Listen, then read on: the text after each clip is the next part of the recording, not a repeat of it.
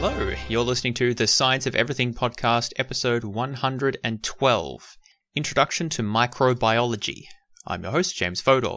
In this episode, we're going to give an overview of the field of microbiology. So this is going to be a fairly survey level discussion. So I'm going to talk about the different types of organisms that are studied in microbiology, including protists, yeasts, bacteria and archaea, viruses and prions, with a little bit of discussion at the end about microbial growth and efforts to control microbial growth.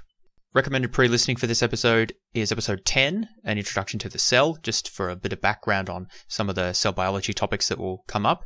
But I do emphasize that this episode is going to be only a fairly cursory discussion. The idea is to give an overview of the sort of diversity of organisms that come under the sort of umbrella of microbiology, not to dive into any of the details too much, and perhaps we'll be able to do that in some future episodes. So, without further ado, let's make a start. And I want to start before diving in and talking about the different organisms. I want to just briefly discuss some of the history of the field of microbiology, because throughout most of human history, people didn't know about microbes. There were some ideas from the ancient world, including ancient India, especially associated with the Jain tradition, that there were microbiotic or tiny forms of life that couldn't be observed with the human eye, but existed kind of everywhere. But these were really pre-scientific ideas that people just sort of came up with, that there was no empirical evidence in favor of this.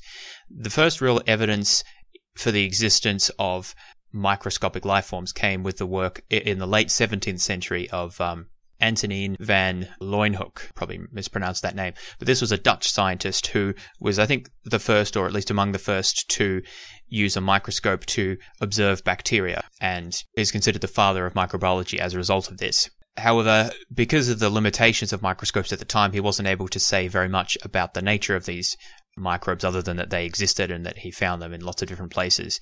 And so the field of microbiology didn't really progress for over a century until sort of the middle of the 19th century.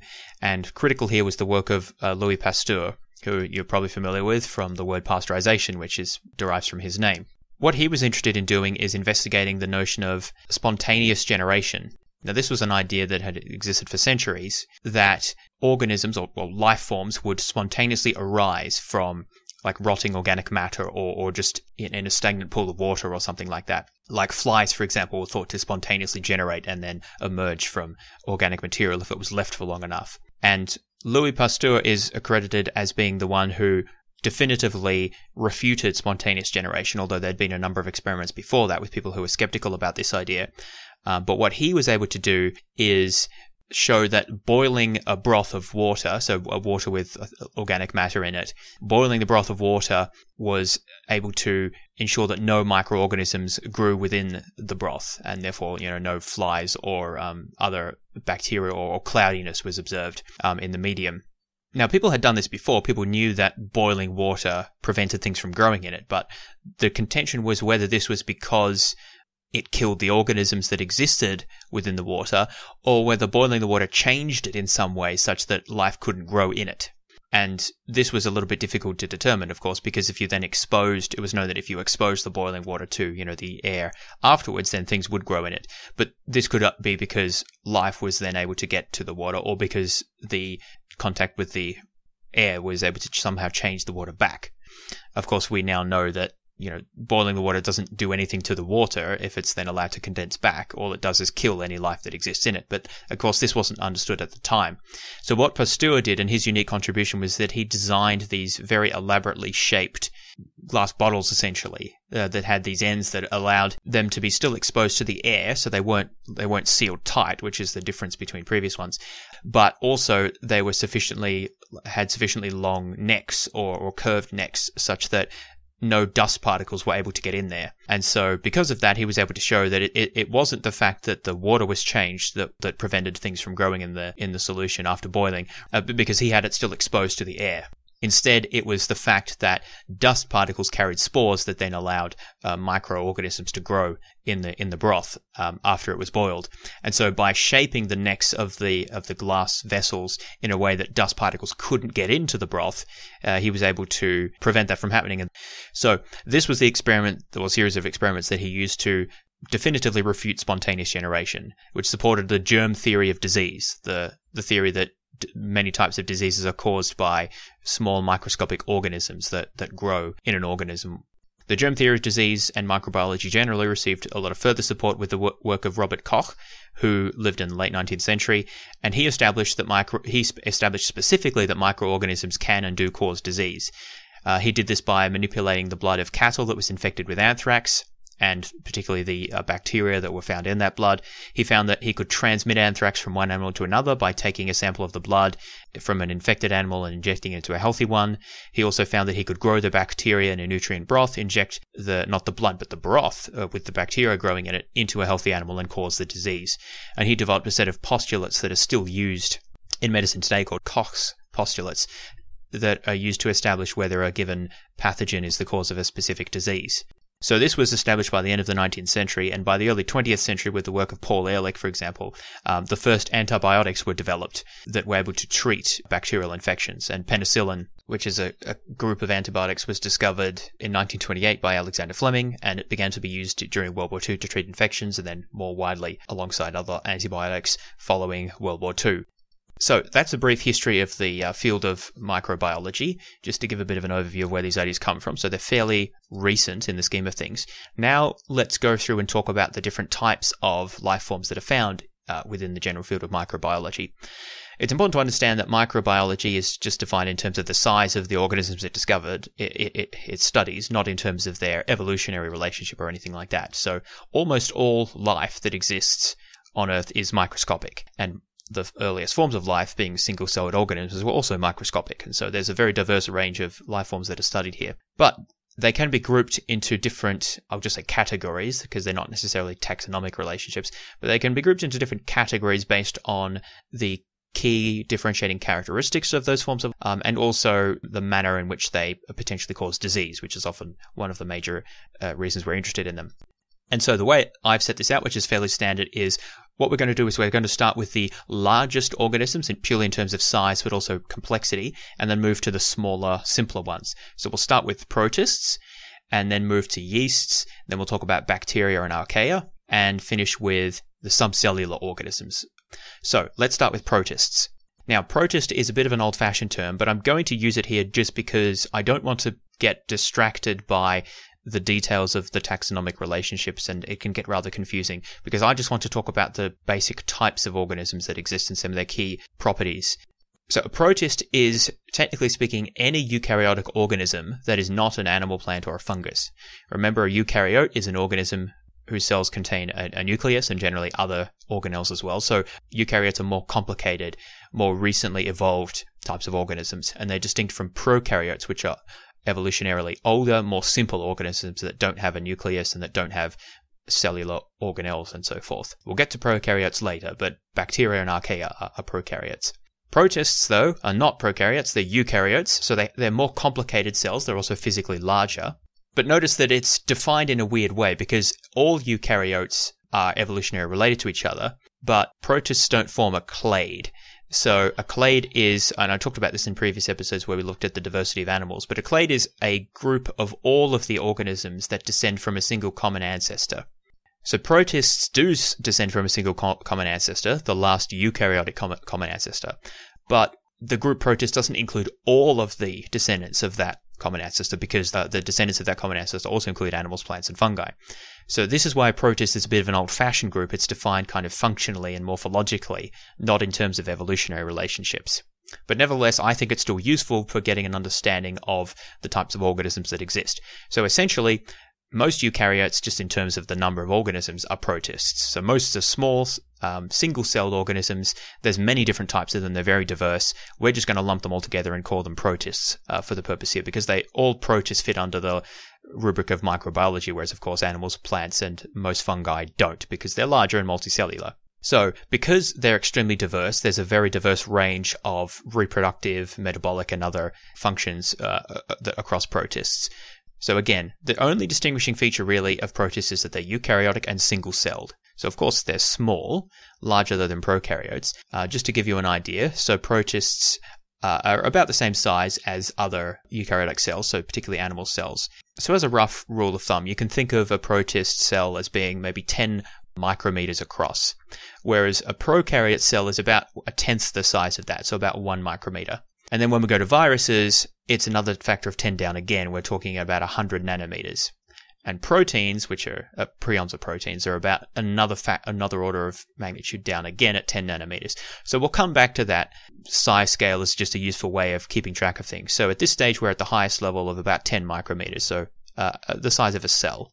Some protists reproduce using gametes, so sexually in the way that humans do, whereas others reproduce asexually by binary fission. So there's really no commonality there. They can reproduce in multiple different ways.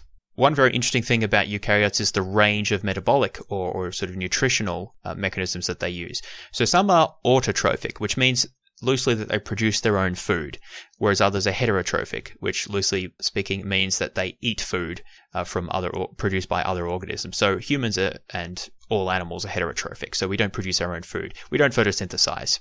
We eat food, or we consume organic molecules that contain energy in the bonds between the atoms that have been processed by other forms of life. So that's heterotrophic.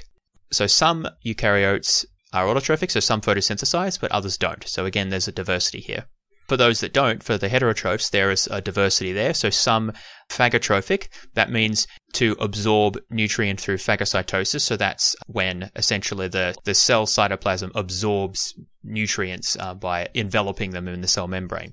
So phagocytosis occurs in the human body, but we don't absorb our nutrition through phagocytosis. That would be a bit weird. That would be like eating through the skin, sort of. But a single cells can do that, so that's called phagotrophy. There's also osmotrophy. That's absorbing nutrients through osmosis, which is passage across a semi-permeable membrane. So that's different again to phagocytosis.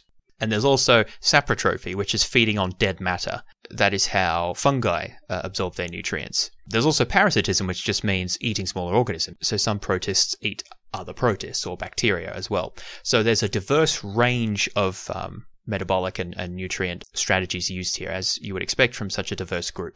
Now, to give a bit of a sense of the diversity here, I'm going to talk about a very broad categorization of protists into 3 different types: protozoa, which means animal-like, protophyta, which means plant-like, and slime molds, which are fungus-like. Now, this is not really an exclusive categorization, because there's ones that don't necessarily fit into any of these. Also, slime molds aren't the only type of fungus-like protists, and also, this categorization, again, these don't form clades, so it's not an evolutionary categorization. But the purpose of this is not really to explain the evolutionary relationship between protists, which is generally not well understood anyway. Rather, the purpose is just to explain the different forms that they take and the different morphologies and metabolic strategies and so forth. And so for that purpose, this classification system is useful. But bear in mind that, it's not like these are different species or anything like that. So let's talk about protozoa first. So protozoa are protists that are kind of like animals in the sense that they're generally free living and they feed on organic matter like other microorganisms or organic tissue. So these are heterotrophs. They're very abundant in aqueous environments and the soil. This group of protists includes flagellates, so they move around with the help of whip-like structures called flagella, and ciliates, which move using hair-like structures called cilia that kind of beat and help the organism to move, as well as amoeba, which move by the use of protrusions of the cytoplasm that kind of move and stick out, which are called pseudopodia. So the distinction here is basically just in terms of how they move. Is it using a flagellum? Is it using cilia? Or is it using pseudopodia? And these types of organisms are found pretty much anywhere where there's water, especially in aquatic environments, and mostly feed on other microorganisms or organic tissue. So these are heterotrophs and they move about, so they're mobile. And that's what makes them kind of animal-like. But there are other types of protists as well. So let's talk about the protophyta. These are the plant-like ones. These are mostly algae as well as lichens. So algae is another term that we need to explain. Algae doesn't have a precise definition in biology, but a typical conception would be something like algae are eukaryotes that produce energy from photosynthesis but lack the complex structures of higher plants. So algae are thought to be ancestral to higher plants, but they're much simpler than them, well, obviously being ancestral to them. But they do photosynthesize, so that's why they're obviously plant-like, because they carry out photosynthesis. And this includes organisms from unicellular microalgae to multicellular forms such as seaweed. It may come as a bit of a surprise, but seaweed is actually not a plant. Many people think of it as a plant, but it isn't, because it lacks all of the more complicated structures that plants have. And it's actually a protist. Now, remember that I've sort of been saying that protists are single-cellular, and I've been emphasizing that throughout. That's technically speaking not true, because we've just seen a counterexample to this, and you may have picked up on this before and been wondering why I've been saying this. The reason I talk about protists as being single-cellular is that nearly all protists are single-cellular, and for the most part that's a good way to think about them. But it's strictly speaking not true, because there are some multicellular forms of protists, and seaweed is an example. Remember, technically a protist is just any eukaryote that's not an animal, plant, or a fungus. And I'm not going to get into the technical definition of what makes something a plant at this point, but it includes certain anatomical structures that you need to have to count as a plant, and seaweed doesn't have any of them. So therefore, even though it's multicellular and eukaryotic and it photosynthesizes, seaweed doesn't count as a plant, it's a protist. Lichens are also very interesting. So these are kind of plant-like and may be confused as plants, but it's actually a composite organism comprised of algae. Remember, these are essentially single-cellular photosynthetic protists. Algae living on the filaments of fungi species in a mutualistic relationship. You probably know what lichen looks like. It kind of looks like a layer of bark, but it doesn't have to be on a tree. It can also be on rocks. So it's usually on some sort of flat surface, like a rock or a tree. It's not actually part of a plant, though, nor is it a form of moss, although it could look a little bit like moss. But it's actually kind of a mutualistic combination of algae and fungi living together. It's a very strange phenomenon. But let's move on from lichen and talk about the last of the three different main types of protists that I'm going to cover, which are the slime molds. These are fungus-like organisms. Slime molds aren't the only type of more fungus-like protists, but I'm going to focus on these ones because they're interesting to get a lot of attention. So again, a slime mold is an informal name. It doesn't refer to a clade, but I'm going to use it here because it's helpful. So slime molds are several types of unrelated but sort of similar in lifestyle eukaryotic organisms that can live freely as single cells, but also can aggregate together to form multicellular reproductive structures. So again, this is a very strange phenomena. They're not single-celled, they're not multicellular, they're kind of both, depending on the stage of life and also environmental circumstances.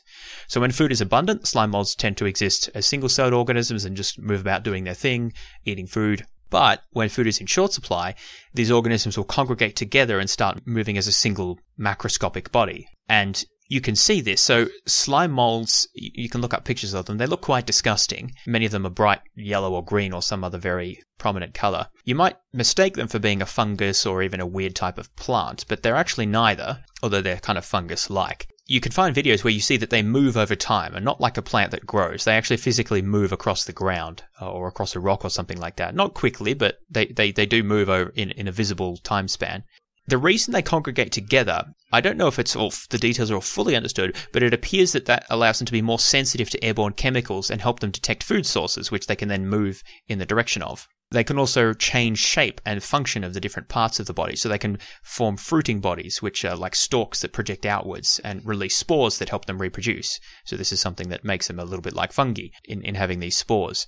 But slime molds are extremely interesting because they kind of break a lot of our preconceptions of how life works, that, you know, you're an organism and that you reproduce, but these are kind of single cells that sometimes come together and then can move and specialize kind of like it's an animal, but they're not animals. They don't have any permanent specialization of cells and they can exist as single cells just fine. So really, really strange stuff. As interesting as that all is, that concludes our discussion of the protists. Let's then move from protists to the yeasts. Protists are eukaryotes that aren't plants, animals, or fungi. There are some types of fungi that, while still being fungi, also come under the rubric of microbiology because they're single cellular. And these are called yeasts.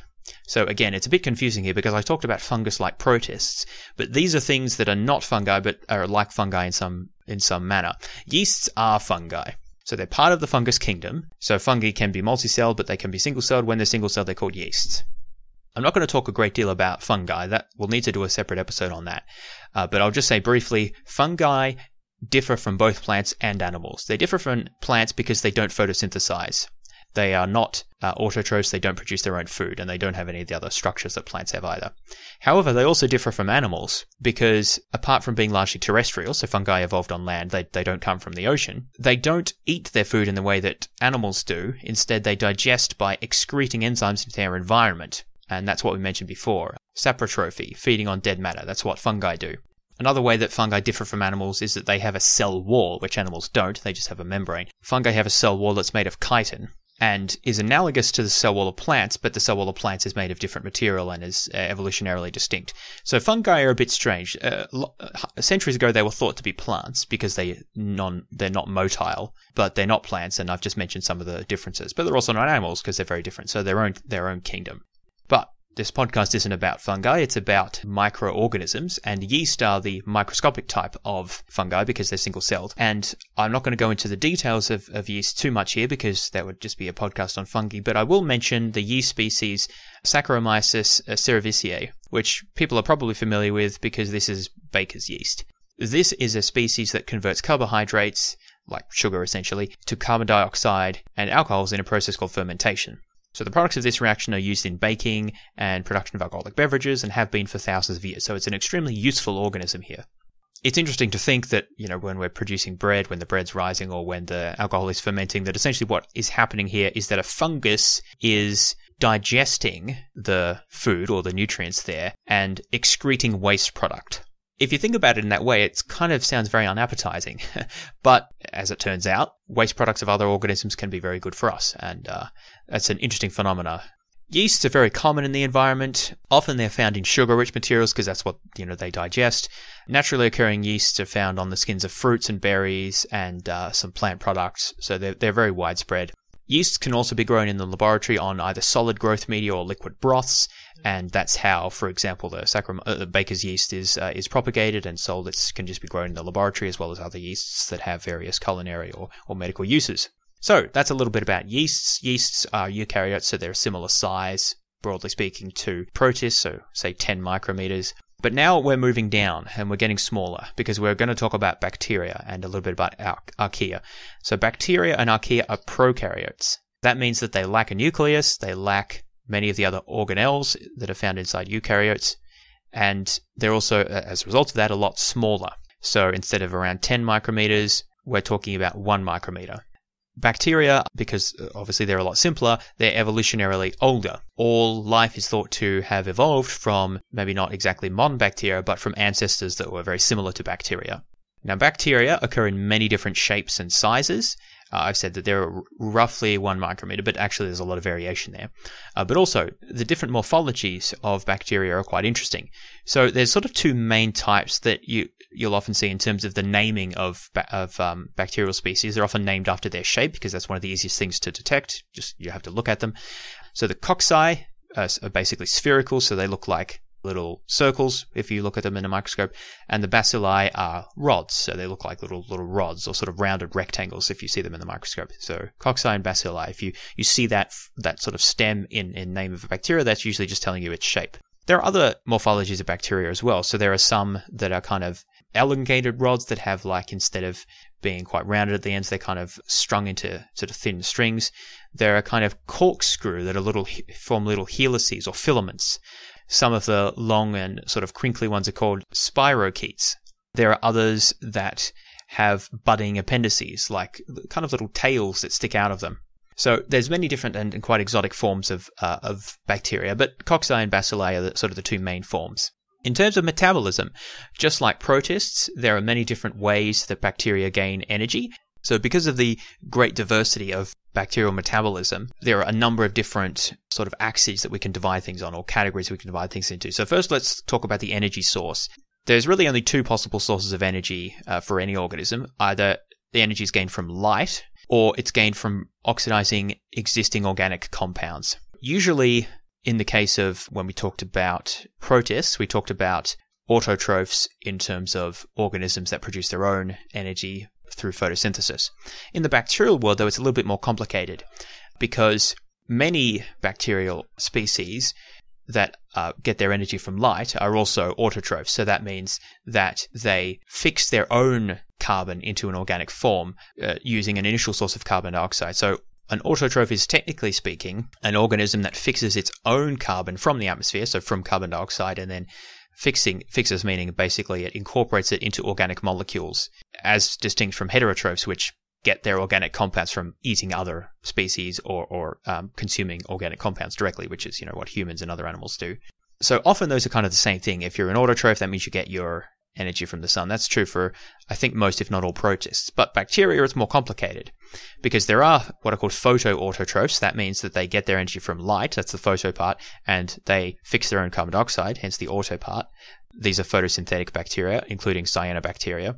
However, bacteria uniquely also have what are called chemoautotrophs. So it's still auto, meaning it still fixes its carbon from carbon dioxide in the atmosphere. But instead of getting its energy from the sun, it gets its energy from chemical compounds. So how does this work? Well, basically, these are organisms that get their energy from non-organic compounds. So hydrogen, sulfur, or nitrifying bacteria. So they can feed on sulfurous or nitrous compounds, which humans and other animals can't. We have to feed on organic compounds. But there are types of bacteria that can essentially eat things that no animal could possibly eat. They're not even organic compounds. And therefore, they still need organic compounds, obviously, to form the structures of the cell, proteins and lipids and so forth. But it gets that carbon dioxide from the atmosphere. So hence, they're chemoautotrophs. So very interesting. Not something you see, as far as I'm aware, in any eukaryotic organism. So that accounts for the autotrophs. They all fix their own carbon from the atmosphere. Some of them get the energy from the sun, so photoautotrophs. Some of them get it from a diversity of different non-organic chemical sources, like sulfur and nitrous compounds. Those are the chemoautotrophs. Now let's look at those that get their carbon from the source that's familiar to us, so existing organic compounds. So these are the heterotrophs. The most familiar type of heterotroph is a chemoheterotroph. This was mentioned in the context of protists. Humans are chemoheterotrophs. What that means is that we get our energy from chemical sources, by oxidizing chemical sources, and we get our carbon from existing organic molecules. There are bacteria that also do this, including fermenting bacteria, for example, as well as bacteria that engage in both aerobic and anaerobic respiration. So some bacteria need oxygen, some don't. Mention that a little bit more later, but all that comes under chemoheterotrophs. But there are some bacteria that, although they get their organic compounds from existing organic sources, so they get their carbon from existing organic sources, but they still get their energy from the sun. And these are called photoheterotrophs. So there are certain types of green non-sulfur and purple non-sulfur bacteria. So these are fairly unique species, but what it means is that although they need to consume organic compounds, they can still produce their own energy. And again, as far as I'm aware, this combination does not occur in any eukaryotic organism. So this is why we need to make these distinctions, and we can't just talk about the hetero and autotrophs as I did for the protists, because bacteria can be strange. They can make interesting combinations. So don't worry if you couldn't quite follow all of that complex terminology there, but the basic idea is that bacteria can get their energy in the way that plants do. They can also get it in the way that animals do. But there are even more ways that they can get it, which involve basically feeding on weird stuff like sulfur and nitrous compounds, or by eating as well as photosynthesizing at the same time. I'm putting that loosely, obviously, but that's the idea of a photoheterotroph. So fascinating combinations possible in the bacterial world. Let's move on from metabolism and talk about some other aspects of bacteria. Bacteria have DNA, just like humans, but they have a lot less of it than humans and other animals.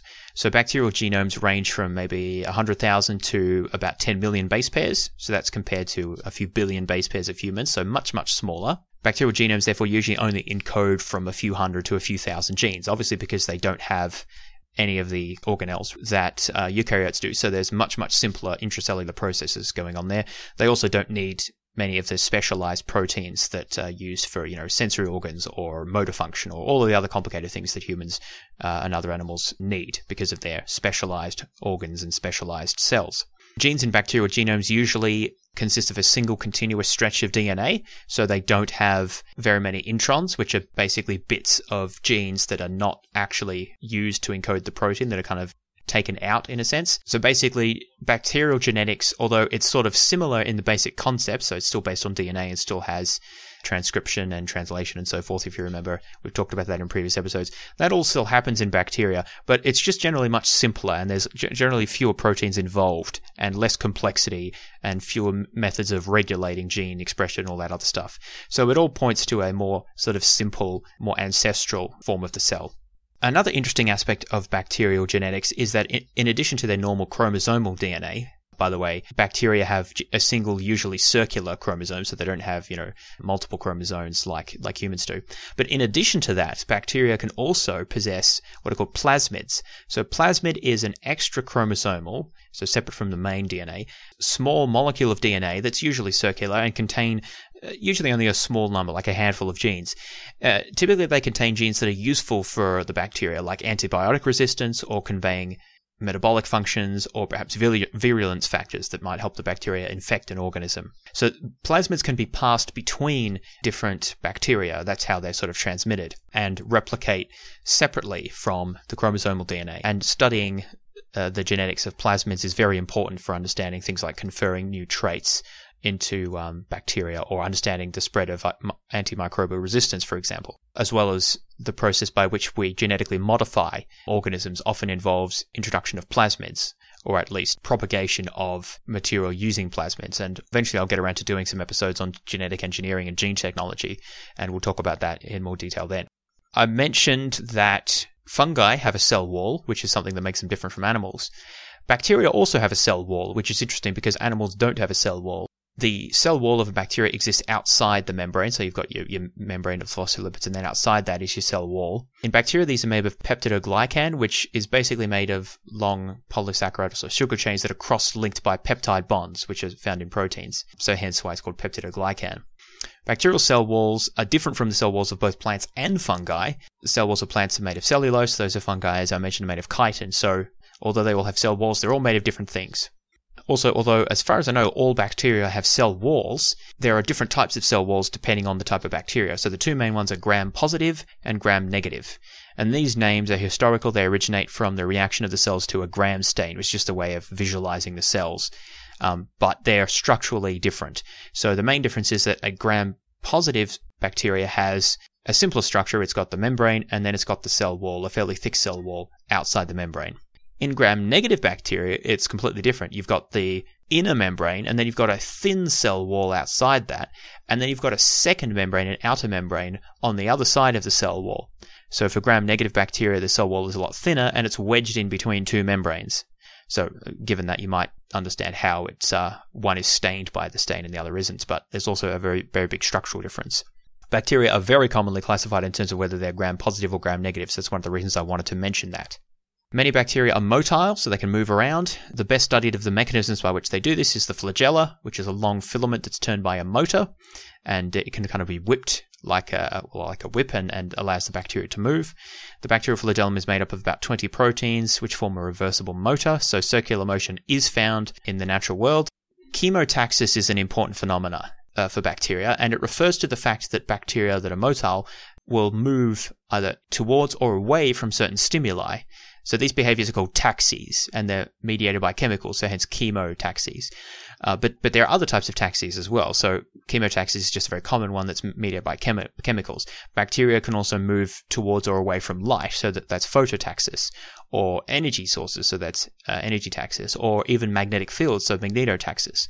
And this is a very important way that bacteria can respond to stimuli, can find sources of food or avoid poisonous or toxic substances, and they can find light if they're photosynthetic. So there's many applications of that. So bacteria do sense their environment, but obviously in a much simpler way than animals or plants do. Bacteria reproduce by binary fission, so that means essentially they just split in two, which produce two identical copies of the parent cell. So that's different from how reproduction works in animal cells, which use meiosis, which is a different mechanism that splits the DNA in a way that generally speaking, the two daughter cells won't be identical to the parent cell. And if you want, I've done episodes on mitosis and meiosis as well, so you can refer to those for more detail there. But binary fission is a different type of cell division, again, that occurs in bacteria. And bacteria can grow very rapidly and multiply extremely quickly, as we'll see a little bit later. The final thing that I wanted to mention with respect to bacteria are endospores. Many types of gram-positive bacteria, so not all bacteria, but many types, can form endospores. These are highly resilient and resistant dormant structures that is basically like the cell has gone into hibernation, essentially. So an endospore contains a core of DNA and ribosomes, which are basically factories that help to produce proteins from the DNA, protected by a rigid coat of peptidoglycan and protein, so basically a cell wall. But it's a small structure. Endosomes are much smaller than the bacteria as a whole. It's kind of like a reduced core. It's the minimum machinery and information necessary to produce more bacteria. But it's inactive, so endospores show no detectable metabolism and can survive extreme physical and chemical stresses, including high UV, gamma radiation, detergents and disinfectants, extreme heat, freezing and thawing, pressure and desiccation. So endospores can survive, as I said, frozen for really arbitrarily long periods of time. It's thought that they can survive in space. They can survive very high UV and radiation, so they're extremely resilient. They can be killed with high enough temperatures, but you need very high temperatures, so it's more than regular boiling to kill endospores. And it's fascinating that bacteria are able to survive in this way. Remember, it's not the bacteria itself that survives, though, it's the endospores. So what the endospores will do is they'll survive in the harsh environment, and then when conditions are favorable, there's mechanisms that will allow the bacteria to then resuscitate themselves from that dormant state and then continue to divide. It's thought that bacterial endospores could be a mechanism by which life is able to move from one planetary body to another, which is a whole fascinating idea that life on Earth could have actually originated elsewhere in the solar system or even elsewhere in the galaxy and been transported on meteors or on comets or something through bacterial endospores, which could theoretically survive the harsh conditions of space. But again, that is a topic for another podcast. We've finished with bacteria, but as a little addendum, I do want to talk about archaea. Now, archaea are actually a third domain of life. There's, in the current standard classification, there's three domains of life. One of them is eukaryotes, which I talked about before in regards to protists. Yeasts are also eukaryotes. Then there are bacteria, which we've just been discussing. And then the third domain are archaea. Now, most people know about bacteria and eukaryotes, but archaea are a bit less well known, and one of the reasons for that is because they've only been discovered in the last, I think since the 60s or 70s, it's been really understood how distinctive they are from bacteria. So at a superficial level, archaea are quite similar to bacteria. They're prokaryotes, they're similar size to bacteria, and they have many of the same properties in terms of cell wall and metabolism and so forth. They lack nuclei and organelles. But one of the main differences between bacteria and archaea, and why they're classified separately, is that archaea actually have different RNA polymerase enzymes. So these are the enzymes that are used to help replicate the genome, and also the enzymes that are used for the translation of the genome from DNA to proteins. They also use different enzymes, which are more similar to those used in eukaryotes compared to bacteria. So it's thought that in some ways, archaea are actually more similar to eukaryotes because of these very deep biochemical similarities. There are also differences in the membrane structure, so archaeal membranes are made of molecules that are very different from those found in any other life forms, showing that they're only distantly related to bacteria and eukaryotes. So I think there was a time in which it was thought that archaea were kind of like a transition from bacteria to eukaryotes because of the similarity of the polymerase enzymes, but the realization that this membrane is so very different seems to pull against that because they're not similar to membranes that are found in eukaryotes. There are also differences in the cell wall, so unlike bacteria, archaea lack peptidoglycan in the cell wall, so they have a different structure yet again of the cell wall from archaea. Another thing about archaea, and I don't really know why this is the case, is that no known species of archaea causes diseases in humans, even though archaea are ubiquitous and found in almost all environments. Archaea were sort of originally studied and understood in the context of very extreme environments, like very high temperatures, volcanic vents, for example, or very high pH acidic and low pH acidic environments, or very salty environments. And species that can survive in those environments are called extremophiles, as a sort of an informal term because they can survive in extreme environments. But it's now known that archaea, although some of them are extremophiles, many of them are just live in ordinary environments, just like bacteria do, and they're found all over the place. So I don't really know why no known species cause disease in humans. So that's all I have to say about archaea. Many of the other things that I would say are similar to what I'd say about bacteria, although they haven't been studied for as long as bacteria, but are similar in many other ways, but also different in some fundamentals that I just talked about. So that's why they are classified separately as their own domain of life. That concludes the discussion of prokaryotes. So remember, that's at the 1 micrometer level, about a tenth the size of plant and animal and protist cells. We're now going to go even smaller, so 100 nanometers. So this is nanoscale we're talking about here, much smaller than you can see even with a good light microscope. you can see quite easily animal and plant cells, and with more difficulty you can see bacterial cells using a light microscope, but you can't see viruses using a light microscope. Now, I think there may be one or two exceptions of really big viruses that you can make out using a light microscope, but basically speaking, you can't see viruses using a light microscope. You need to use an electron microscope to see a virus because they're that small. And viruses are also very different from anything that we've talked about before.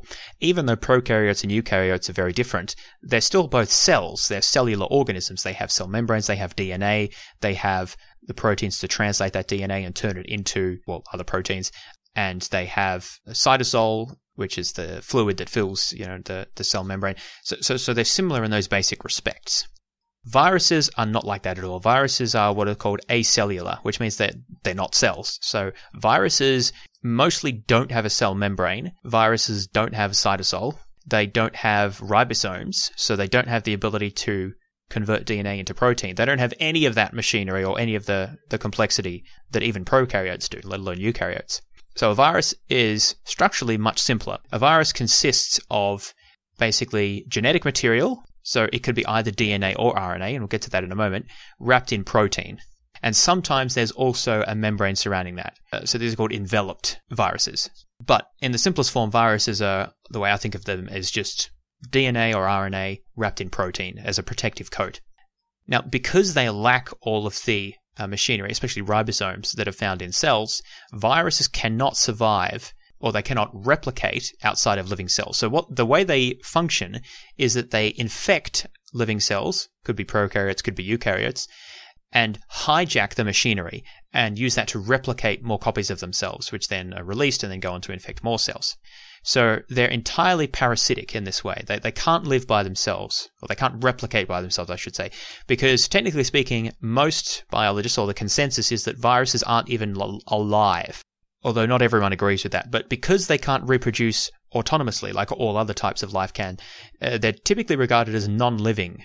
But they are kind of like life because they can replicate, but they can't do so by themselves. They have to hijack another cell. So it's a bit of a complicated issue, but I usually regard them as not being alive. And they're certainly subcellular and submicroscopic because you can't see them in a microscope. So for this reason, I find them quite interesting because they kind of break all the rules. A single virus particle, including the nucleic acid and the protein that protects it, is called a virion, and the protein coat surrounding the nucleic acid is called a capsid.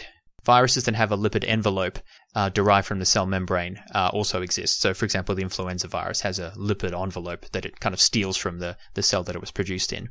That's just really an extra source of protection as far as I know, and I think can help it to a new host cell. But the fact that it has some membrane surrounding it doesn't make it a cell. It's basically just the DNA wrapped in protein with a bit of stolen lipids surrounding it. Now, I mentioned viral genomes. So viral genomes are quite interesting because unlike all other forms of life, they can hold their genetic material in two different forms, either in DNA or RNA. You may recall that RNA is thought to be evolutionarily older than DNA. In fact, this takes us all the way, way back to episode 4 where I talked about the origin of life. And as part of that, I discussed the RNA world theory, which is that RNA originated as the information-carrying molecule. But because RNA is less stable for a bunch of reasons that I think I discussed then, it's less stable than DNA, this function was later given to DNA. So currently the way it works is that most organisms, well, really all organisms apart from viruses, store their genetic material, the genetic information as DNA. It's then transcribed into RNA, which then is translated into proteins, which make the proteins that then go on to carry out biological functions. Now, viruses are not like that because some of them carry their information as DNA, but some of them carry it as RNA, permanently as RNA. It's not like it's RNA that temporarily takes the transcript and then is converted to protein. No, that's all it is. It's just stored in as an RNA form. Within each of those, the DNA can be stored linearly or circularly. So that's also different because bacteria usually have circular DNA, but virus it can be linear or it can be circular, so wraps around. Also, it can be single-stranded or double-stranded. So you would know that in, again, all forms of life other than viruses that I'm aware of, information is stored in double-stranded DNA. So there's two strands. So there's essentially two copies of the information there, or the copy and the anti-copy, in a sense, the complementary strand. But in some viral genomes, there's only a single strand of the genetic material that's stored there. So there's a huge diversity of forms that viruses can store their genetic material in, but it is always still as a nucleic acid form. And depending on the way that the information is stored in the virus, the way in which the virus hijacks the host cell's machinery has to adapt. Because, for example, if it's an RNA virus, then what has to happen in order to replicate its genome is that first the RNA has to be converted to DNA, because cells don't replicate RNA, they replicate DNA. So they've got the machinery to do that. So this is why these are called retroviruses, because first the RNA needs to be converted back into DNA, and then the DNA is replicated, and then it's converted into RNA, which is then packaged to make up a new virus. So it can be quite complicated. There's multiple steps involved here for some of these viruses.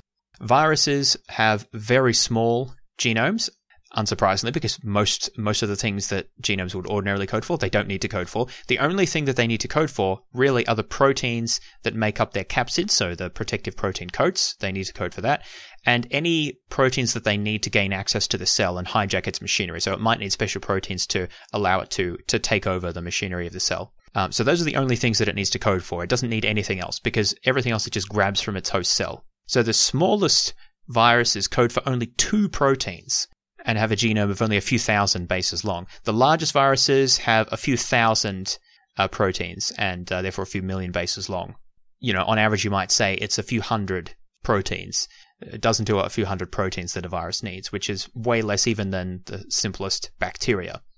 Now, I should say, when I say that viruses hijack the host machinery, what I mean by that is that they use all of the proteins and perhaps lipid structures as well, but mostly the proteins that are necessary for replicating the genetic material and also for translating the genetic material into proteins, so like ribosomes, for example.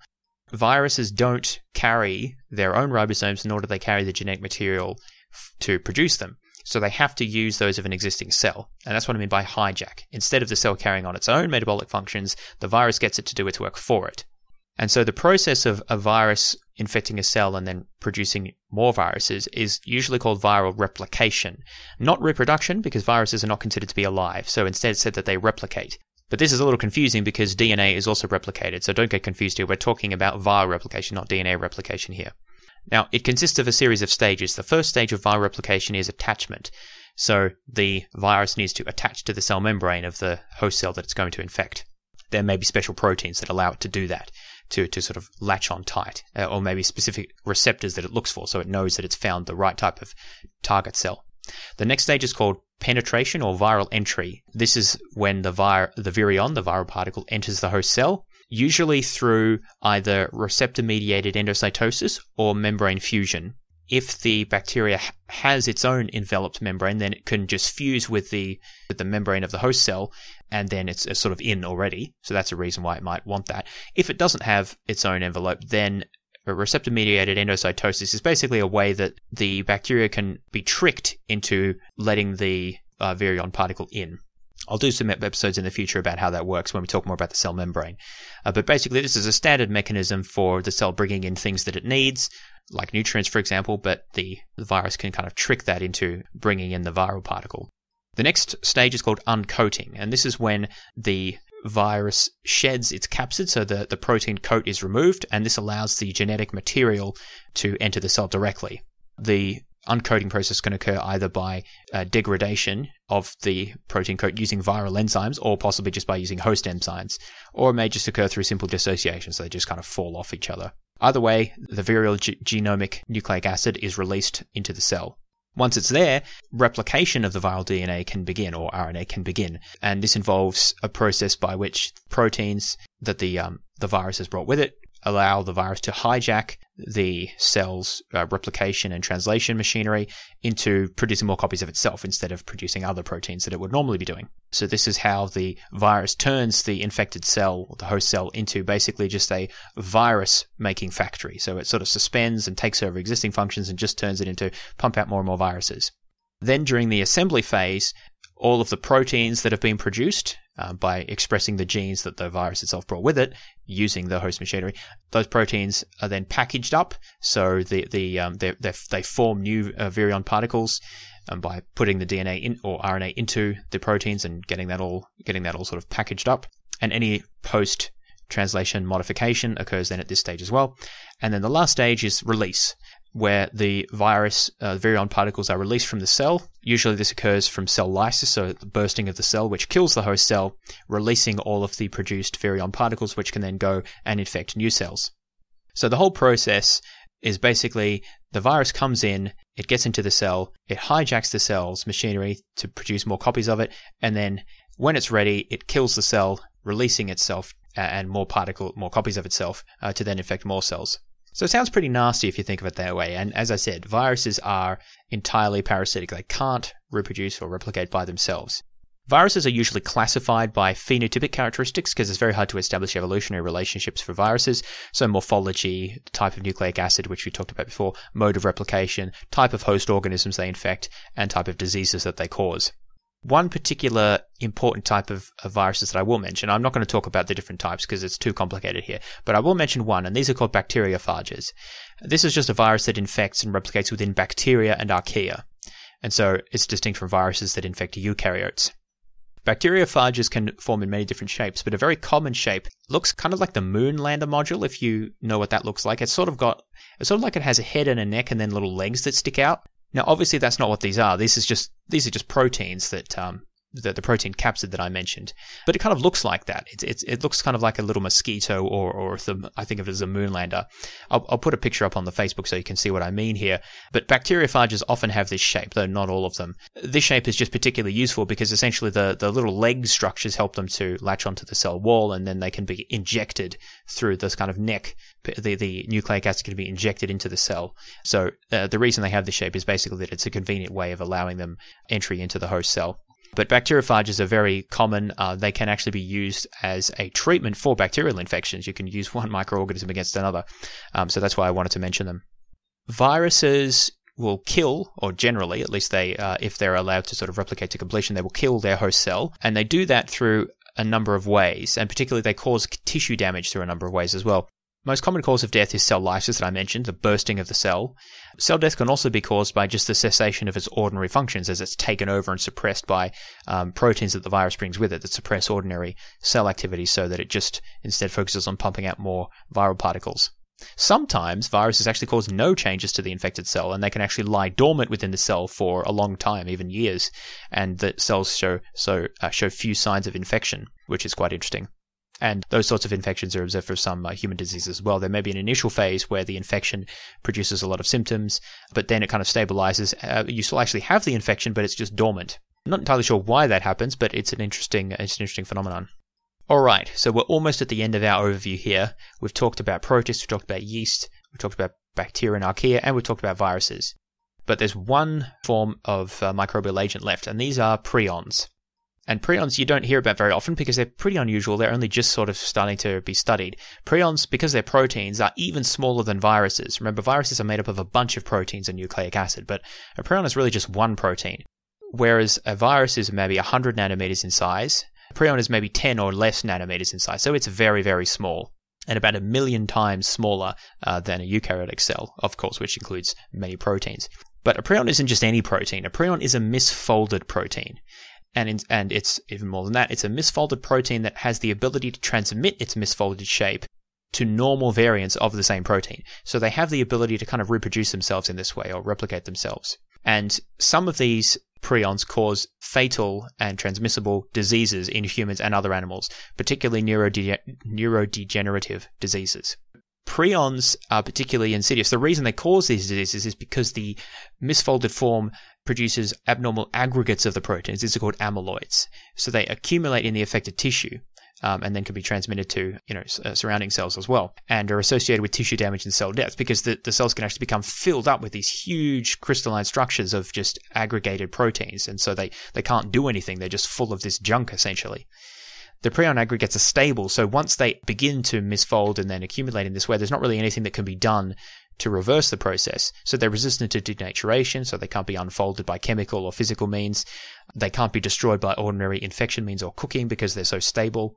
Prions can cause neurodegenerative diseases, especially because they can aggregate in the extracellular space, which disrupts the function of, for example, nerve cells. And interestingly, the incubation period for prion diseases is long. So it takes a long time to build up these amyloids, which disrupts cellular function. So we're talking 5 to 20 years after infection. But once symptoms begin to appear, the disease has already progressed for a very long way, and there's nothing that can be done about it. So they're completely incurable. Eventually, this leads to brain damage and eventually death. Thankfully, the diseases that are caused in this way, so Kuru is one of the best well-known ones, the only way that I think is known to transmit that is by eating the flesh of an infected person, or possibly an animal, but it was mainly transmitted, I think, by certain tribes in Papua New Guinea who engaged in a practice of ritual cannibalism. That's since been stopped, but there are still people who are infected with Kuru because of that very long incubation period. Similar diseases are observed in cattle as well, such as so-called mad cow disease is a prion disease. And one of the reasons these are so insidious is precisely because there's very little way to treat or deal with prions because, as I said, it's very hard to denature them. They're resistant to chemical or physical destruction. They're not alive, so you can't kill them. So it requires extreme mechanisms to deal with them. So I find prions very interesting because of their extremely unusual characteristics, but they are fairly niche in terms of that there aren't very many known prion diseases, and also the mechanisms by which they cause this propagation of the misfolded shape is not very well understood. Now, before we finish out, I want to say a few words about microbial growth and control. Often we're interested in preventing the growth of microbes to control disease, and so it's useful to know a bit about how this works. I mentioned that bacteria grow by binary fission, so dividing into two identical copies. This can occur very quickly under optimal conditions, so bacteria can divide such that the population doubles every 10 minutes under optimal conditions. So you can go from hardly any to a huge number in a very short amount of time. Like, this is why even leaving food out under optimal temperature and other conditions for a few hours can cause it to go bad. Microbial growth can be described using a mathematical model called a growth curve. This is an idealized description of the growth of bacteria, which occurs in four different phases. So the initial phase is the lag phase, where growth is very slow, if not non-existent. And so it's kind of just a flat line. If you think of the horizontal axis as time and the vertical axis as how many bacteria, then the lag phase, nothing much is happening. It's just kind of a flat line over time.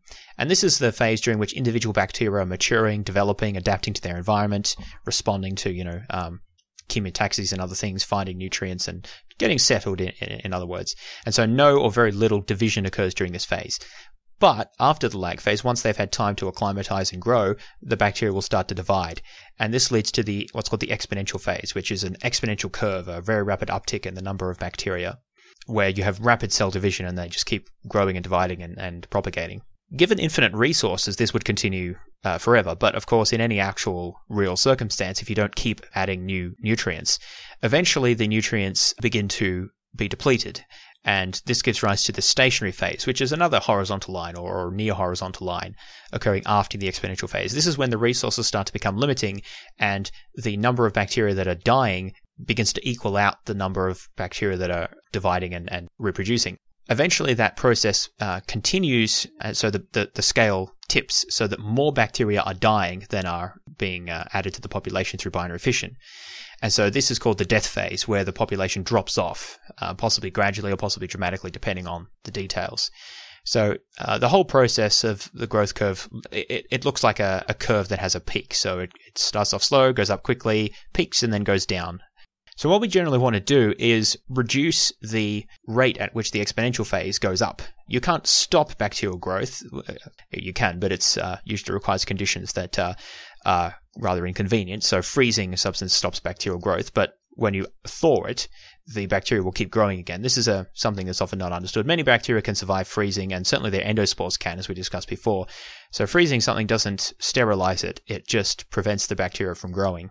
There are many factors that affect the rate at which bacteria grow. One is the level of salt. So this is how basically how much water is available. These are two different ways of looking at the same thing. If there's a lot of water, then there's a lower salt content. Often a way to measure this is the water activity, which is the partial vapor pressure of water in a substance divided by the standard partial vapor pressure of water. Don't worry about that technical definition. It's not very important. The water activity is just a number between 0 and 1 that says how much water is in a substance. Substances with a high water activity tend to support more rapid growth of microorganisms because they need water to survive, just like any living organism. So bacteria tend to grow in values of up to 0.9. So anything like juice or milk or anything that's primarily liquidy will have values of around 0.9 or above. Pure water, of course, has exactly 1. So things like that, bacteria can grow in very readily. Mold can grow in lower levels of water, so values as low as 0.8. That's why bread can have mold grow on it, but generally won't have bacteria grow on it. So there's not enough water there for bacteria, but there's enough for mold, or at least some types of mold. Dried fruit has a value of around 0.6, so there generally won't be anything growing on that. That's too low for mold. Mold will grow on things like fruit or other things as well over time. That's the way that those things often will go bad, because again, the mold can grow on things that are still solid but have enough water for the mold to grow. Peanut butter has a water activity value of around 0.35, and this is why you will never see anything grow in peanut butter. You might if it's contaminated with something else, but if it's just actual, pure peanut butter, then nothing will ever grow in that. And this is why you don't need to refrigerate things like peanut butter or honey, for that matter. Honey also has a very low water activity. The reason nothing grows in them is just there isn't enough water there. I believe honey has been found in ancient Egyptian tombs, and I don't know if anyone tried it, but as far as I know, there's no reason why you wouldn't be able to eat that honey, because there's no reason anything will be able to grow in that. There's just not enough water. So that's a very important thing. That's why historically, either drying things out, or especially treating things with salt, so adding salt to meat, packing it in salt, is a way to preserve it, because it reduces the water content and therefore makes it harder for organisms to grow there. Moving on, temperature also, probably fairly obviously, is a way to control the growth of microorganisms. Low temperatures reduce the rate of microbial growth, essentially because they just make all reactions happen slower, so everything takes a bit longer. But importantly, low temperatures don't stop microbial growth. So you put something in the fridge, usually that's about 4 degrees, microbial growth is slowed, but it does not stop. That's why things in the fridge won't last forever. Microbial growth will stop in the freezer, assuming it is actually reaching sub-zero temperatures. Now, that's not always true, by the way. Some freezers don't work as well, or parts of them might be above freezing, so you want to check that. But it will stop in the freezer, but if you take it out of the freezer and let it thaw, then the microbial growth can resume, and so you shouldn't take something out of the freezer and let it thaw for a very extended period. You should just let it thaw for long enough and then cook it immediately or as soon as possible. Otherwise, you're giving the bacteria time to start growing again. The ideal growth temperature for bacteria is around 20 to 45 degrees, so roughly around human body temperature, give or take 10 degrees or so. And that is sort of room temperature on a warmish, coolish, warm day up to sort of on a hotter day. So generally, the higher the temperature is, so if it's a hot day or if you live in hot climates where you regularly get 30 plus degrees, it's even worse idea to leave food out in those conditions because the bacteria are going to go more rapidly. Now, if you increase the temperature above that, so you start to get to 60, 70, 80 degrees, bacteria can start to die. Some bacteria survive at higher temperatures than others. To completely sterilize something, you usually have to raise it to a very high temperature, often above 100 degrees at high pressures for a certain period of time to count as completely sterilized, which means killed everything, including endospores. But that's quite a high criteria. This is, though, why if you cook something, it usually should be safe, as long as you've cooked it properly. So, for example, bacteria can grow on meat. There's obviously a lot of organic material to eat there. Even if it's fairly fresh, maybe it's been kept in the fridge for a few days or something, there'll still be bacteria growing there, which is why it will go bad if it's left too long. But if you cook that meat, if you cook it all the way through and ensure that even the middle, which usually cooks the last of the meat, has reached a sufficiently high temperature, then that should kill all of the bacteria that were there. It may not kill all the endospores, but the endospores aren't going to bother you if you're going to eat it pretty much immediately. So this is why sometimes, especially in more professional environments, you'll stick a thermometer into the meat and make sure that the center has reached a certain temperature to ensure that it's been cooked enough all the way through to kill any bacteria that might be there. Moving on, pH, so basically the acidity. Optimal activity for bacteria is usually around 7, which is close to the pH of the human body. There are some bacteria that are called acidophiles, which prefer very low pH conditions and can flourish in those, but that's fairly unusual. So the fact that the human stomach has a pH of around 1 to 2, I think, is partly in order to kill bacteria that might reach there, because generally they can't grow in those conditions. Oxygen also has an important effect on bacterial growth. So some bacteria are aerobes, which means they require oxygen. There's kind of two different types. There's obligate aerobes, which require oxygen to grow, and there's facultative aerobes, which require oxygen to grow to the maximal extent, but they will still grow without oxygen. They just won't grow as much. There are also anaerobes, which grow in the absence of oxygen. So again, obligate anaerobes cannot grow when oxygen is around. They require the complete absence of oxygen. And then there are facultative anaerobes, which grow best in low oxygen environments, but they can tolerate some oxygen. So there's variation there, and that really just means that bacteria can grow in any context, whether there's air or there isn't air, or like oxygen, they can still grow. It would just affect the type of bacteria that can grow. Radiation will kill bacteria just as it kills any living organism if there's insufficient amounts, particularly ultraviolet radiation, or I guess gamma radiation, but you're probably not going to be using gamma radiation. That's a bit extreme. Ultraviolet germicidal irradiation is a disinfection method that uses short wavelength ultraviolet light to kill microorganisms. Basically, it does so by destroying the nucleic acids and disrupting their DNA so they can't make proteins, they can't reproduce. So this method is used to, I think for a lot of fruits and vegetables, to irradiate them to kill pathogens or microorganisms that might exist on them. Finally, there are also many chemicals that are toxic to bacteria, such as ethanol, that can either kill or at least hinder their growth. So this is very useful for food preservation or disinfecting surfaces. Now, there's a whole series, and I've just mentioned some of them, there's a whole series of microbial control methods that vary depending on the technique and what they can be applied to. So there's just a couple of distinctions that I wanted to make here. Sterilization is referred to substances or techniques that can completely destroy any pathogens, including endospores, and it can only be used on inanimate objects for obvious reasons, and usually requires pretty extreme conditions, such as very high temperatures or steam under high pressure, for example, or large doses of radiation. A step down from sterilization is called disinfection. So disinfection is the destruction of pathogens, but not bacterial endospores. So endospores survive disinfection. Now that's usually not a problem for most purposes, especially food purposes, because if you eat a substance that has no living bacteria but has some endospores, those endospores will be destroyed in the digestion process and they really shouldn't affect you in any way, at least as far as I'm aware, that's not going to cause any problems. But if you disinfect something and then allow it to exist in an environment where bacterial growth can resume, then you may find that bacteria re-emerge. Again, this is usually only used on inanimate objects because there's still fairly harsh measures, but not as harsh as required for full sterilization. Then there's antisepsis. So an antiseptic is a chemical that is applied to the body surface or a body surface to destroy or inhibit bacterial growth or other pathogens. Antiseptics are chemical by definition, and they are usually much less harsh, obviously because you apply them to a body surface. So an example would be alcohol that you use to sanitize your hands. That would be an antiseptic. Again, they're not going to kill all bacteria, but they should kill a large proportion of them and sort of inhibit the growth of others and enough to make something safe. Usually if done properly, of course. And an antiseptic is different to a disinfectant. A disinfectant is applied to an inanimate object. So you disinfect the bench, but you use an antiseptic on your hands, for example. So that's just the distinction there in terms of the terminology. And finally, there's chemotherapy, which are chemicals that are used internally to kill organisms or pathogens within host tissues. So that's just an overview of the different terminology that's used. And it is important to understand what should be used in what context and also exactly what effect it's going to have. Is it going to kill everything? Is it just going to inhibit? Or is it going to inhibit most of them or all of them? And, how long will it take sort of for them to grow back if that's possible? But that brings us to an end to this podcast. Hopefully you found that interesting. We went through all of the microbial world in a whiz tour from protists right through to prions. If you found this episode interesting, then feel free to help spread the news of the podcast by leaving a favorable review on iTunes or the podcast aggravator of your choice. Did I say aggravator? Podcast aggregator of your choice. If you'd like to make suggestions or ask a question or give other feedback, you can send me an email.